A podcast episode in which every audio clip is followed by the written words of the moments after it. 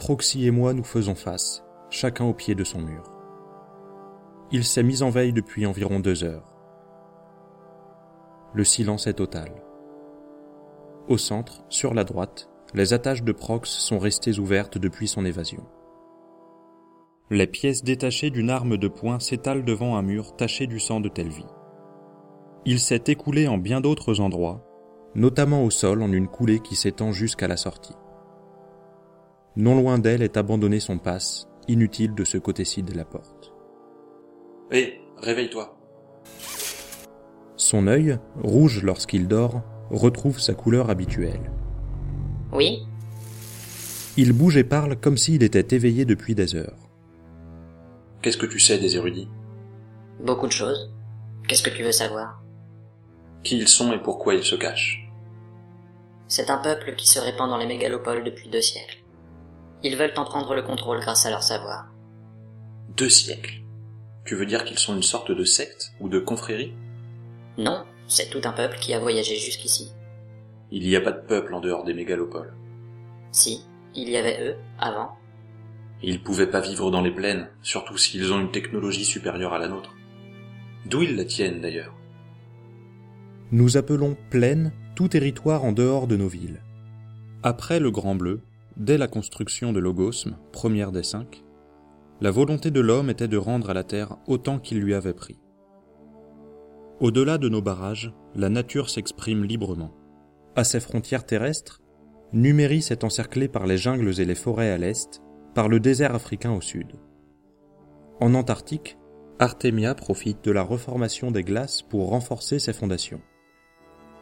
Même les autoroutes intercontinentales évitent les terres vierges.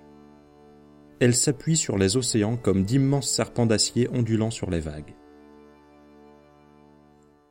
Les parcourir à trois, voire quatre fois la vitesse du son, sans rien d'autre que l'infini bleu à contempler, procure la sensation de voyager dans une autre dimension.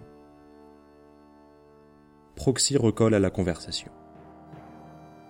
Ils l'ont développé là où ils vivaient avant. Mais ils ne savent plus où c'était. À part leur chef, il paraît. Plus j'en sais, plus je désespère. Quel peuple est assez fou pour tirer un trait sur ses origines Leurs actes sont immoraux. Je commence à croire qu'il en est de même pour tout ce qui les concerne. Pourquoi ils font ça? Pour l'armée des cinq. Ça, je sais, mais pourquoi? Qu'est-ce qu'on leur a fait? Il y a bien une raison pour qu'ils aient débarqué il y a deux siècles. Ghislain ne me l'a pas dite. Je m'étonne de l'entendre parler de sa première victime avec autant de tristesse dans la voix. Peut-être qu'il en savait rien lui-même. Ce qui est sûr, c'est qu'Hector Nova et Mademoiselle Dissidia sont au courant, eux. Pourquoi eux, justement? Il hausse les épaules. Les secrets des érudits sont aussi bien gardés que ceux de la haine. Étonnamment, d'ailleurs. Tu peux pirater leur réseau? De qui? La haine. Oui, une bonne partie. T'as accès à quelles informations? Là, tout de suite, aucune. Ouais, d'accord. Moi aussi je peux pirater cette partie-là de leur réseau. Je suis aveugle ici. Comment ça? Les murs sont trop épais. Aucune onde ne passe. Je me renferme d'abord sur moi-même, déçu. Puis, je relève la tête, comme illuminé. Léon Léon Vous m'entendez? Silence radio. Je porte une main à l'oreille et lance une communication. Aucun lien ne s'établit. Le communicateur est hors service, le micro avec lui. Comment en tirer profit? Il faut à tout prix éviter une deuxième victime, surtout s'il s'agit de ma mère. Proxy doit savoir que sa vie est en jeu.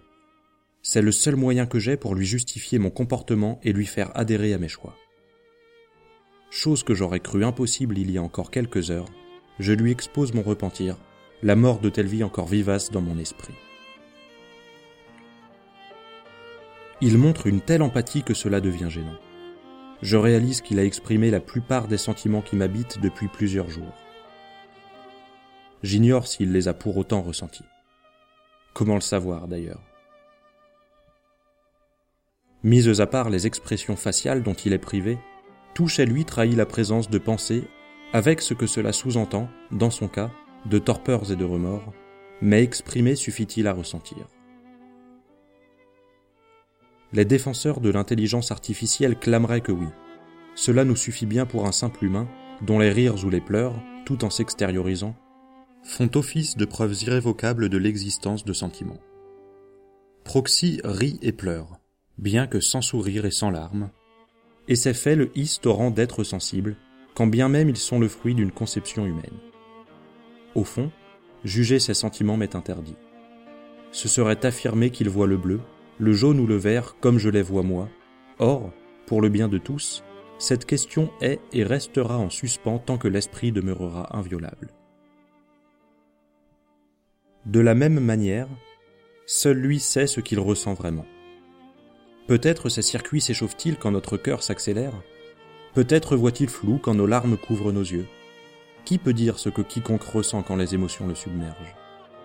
Là réside un mystère protégé par le monde propre de chacun, quelque part sur le terrain commun de l'optique et de la psychologie. Cet androïde me fait réaliser que les sentiments sont la couleur de l'âme. Sans les tentacules qui dénaturent son aspect physique, j'oublie peu à peu le monstre pour ne voir plus qu'un compagnon de cellule. Tout ce qui fait de lui le meurtrier froid que l'on connaît s'efface devant une attitude, paradoxalement, très humaine. Sa voix fragile forcerait même presque l'affection. J'en viens à m'assurer, après une discussion étonnamment longue. On trouvera un moyen de te sortir de là, d'accord? Tu promets de coopérer? Oui, d'accord. Je ferai ce qu'il faut. Il est toujours assis contre le mur d'en face. Ses bras sont passés autour des genoux. Après un silence, il ajoute, tout en se balançant d'avant en arrière. J'ai peur. Qu'est-ce qu'il m'arrivera à moi s'il m'attrape? Ses réactions me perturbent de plus en plus. Je le réconforte sans avoir la moindre assurance de ce que j'avance. On fera en sorte qu'il t'attrape pas. Puis, un peu trop satisfait de mon idée. Mon père pourra te protéger. Ton père était même plus en état de me poursuivre.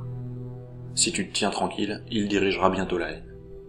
En pleine dépression nerveuse Je lui accorde ce point, puis rétorque. Il se remettra bientôt. Il a trop de traîtres autour de lui.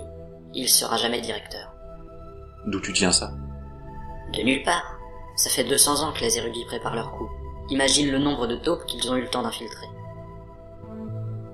Je repense aux directeurs des autorités des autres mégalopoles, tous déchus ces dernières années. L'actualité lui donne raison. Si tu pouvais sauver la haine, tu le ferais? Protéger mon père, tu veux dire? Non, sauver la haine. J'hésite un instant, sans voir où il veut en venir. Peut-être, oui. Sûrement. Tu penses à quoi? Je sais pas, mais on trouvera. Malgré ses efforts, je reste insensible à son optimisme. Il faudrait déjà que nous sortions d'ici. Or les autorités sont trop occupées à essuyer les plâtres pour entamer même les négociations.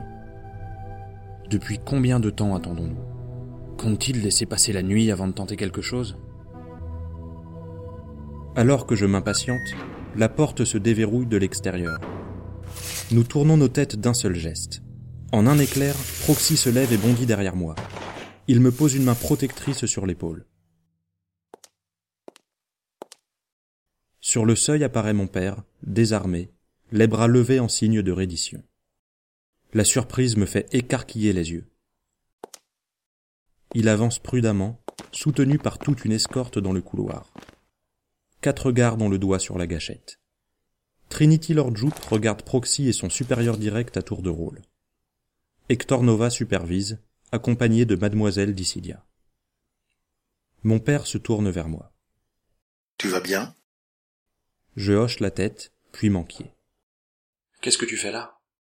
Je suis venu prendre ta place. Quoi? Il me laisse estomaquer. Laisse-le partir, je me rends. Un enquêteur en chef contre un étudiant, t'es gagnant. Après un instant que je suppose être de la réflexion, il déploie un tentacule qu'il passe dans le dos de son nouvel otage. Il le ramène à lui, puis retire la main de mon épaule. Je mets un certain temps à bouger. Je devais sortir avec lui, pas seul. Le pire des scénarios est en train de se produire.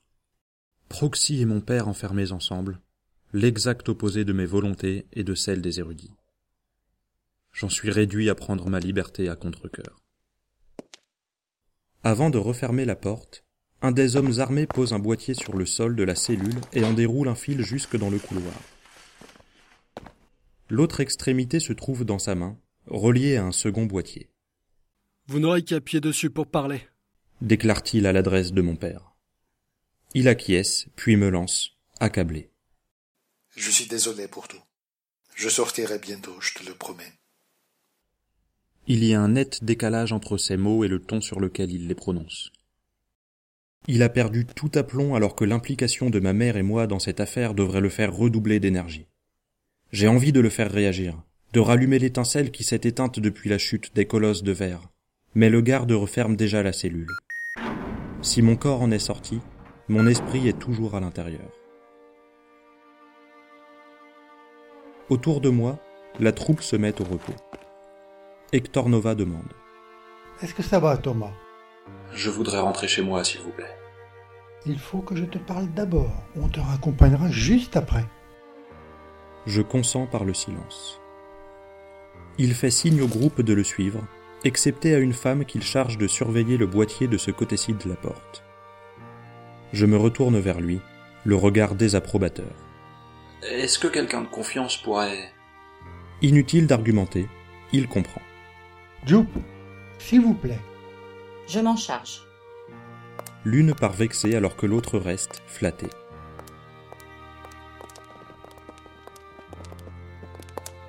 Soulagé, je les suis dans le couloir. Je me souviens alors de la feuille que Telvi avait passée en secret à l'enquêtrice. A-t-elle retrouvé la trace de Léon? Mon communicateur, probablement de nouveau opérationnel, m'interdit de lui demander. J'attrape son regard avant de disparaître à la première intersection. Triste et désolée, elle bouge la tête de droite à gauche.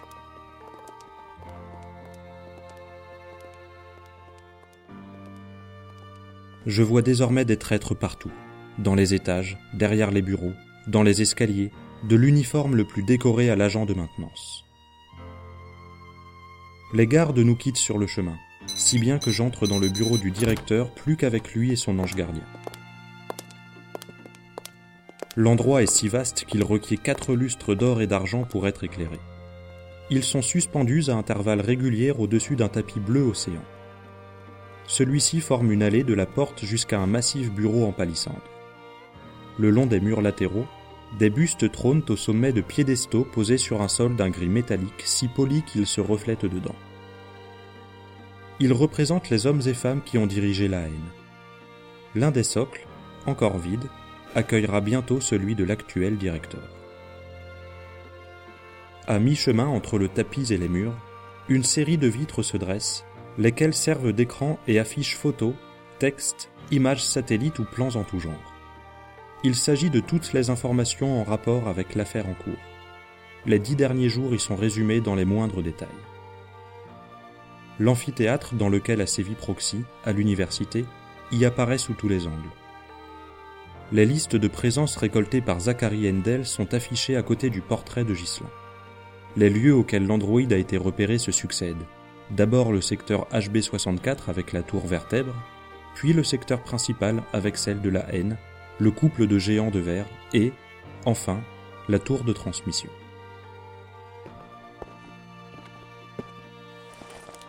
Hector Nova s'assoit à son bureau.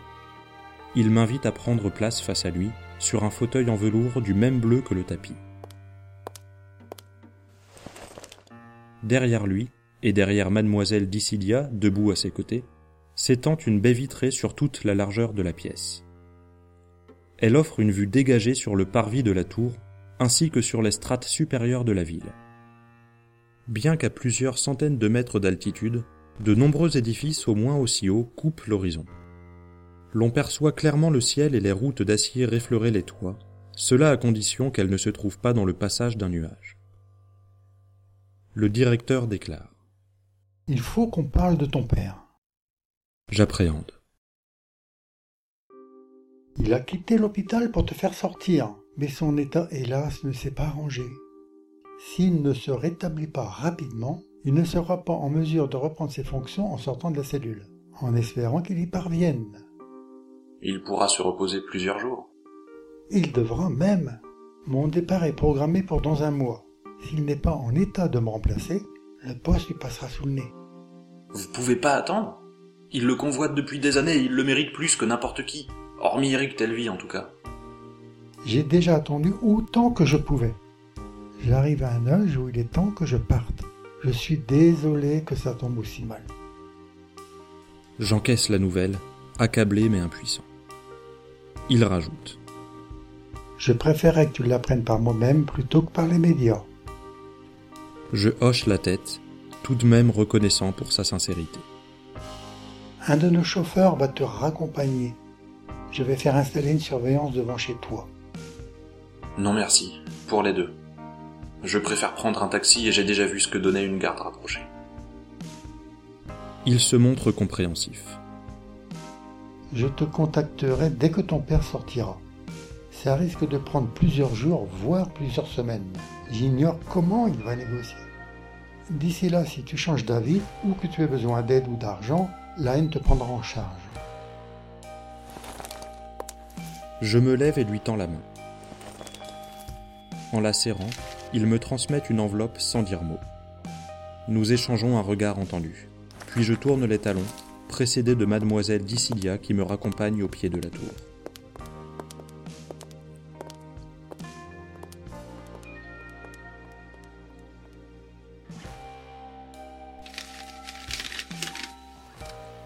Thomas, je t'informe par cette lettre de ce que nous savons sur l'enlèvement de ta mère.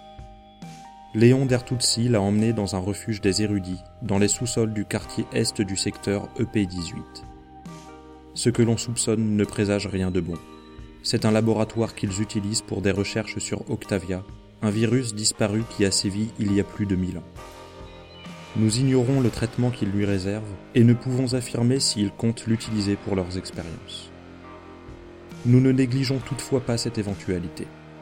C'est pourquoi nous proscrivons toute intervention pour le moment. La libérer si elle est contaminée pourrait s'avérer mortelle pour elle comme pour votre famille. Nous devons en savoir plus avant d'agir. Mais sache que la haine redouble d'efforts pour la sortir de là. Ton père est au courant de cette lettre, il l'a lue avant l'échange. Je te répète tout mon soutien ainsi que celui de mes services, moral comme matériel. Nous traiterons toute demande de ta part aussitôt que tu la formuleras. Hector Nova. Dans un état second, assailli par la crainte et la panique, je replie la lettre, assis à l'arrière d'un taxi. En savoir plus avant d'agir. En savoir plus avant d'agir. Mais qu'est-ce qu'ils veulent savoir de plus à la fin? Ils attendent d'être sûrs qu'elle soit impliquée dans leurs expériences? La tour à Légas. Dans toutes les informations que j'y ai récupérées, il devrait bien y en avoir au moins une qui puisse m'aider. Je me raccroche à ce dernier espoir miraculeux et plonge une main dans la poche où est rangée la clé qui les contient.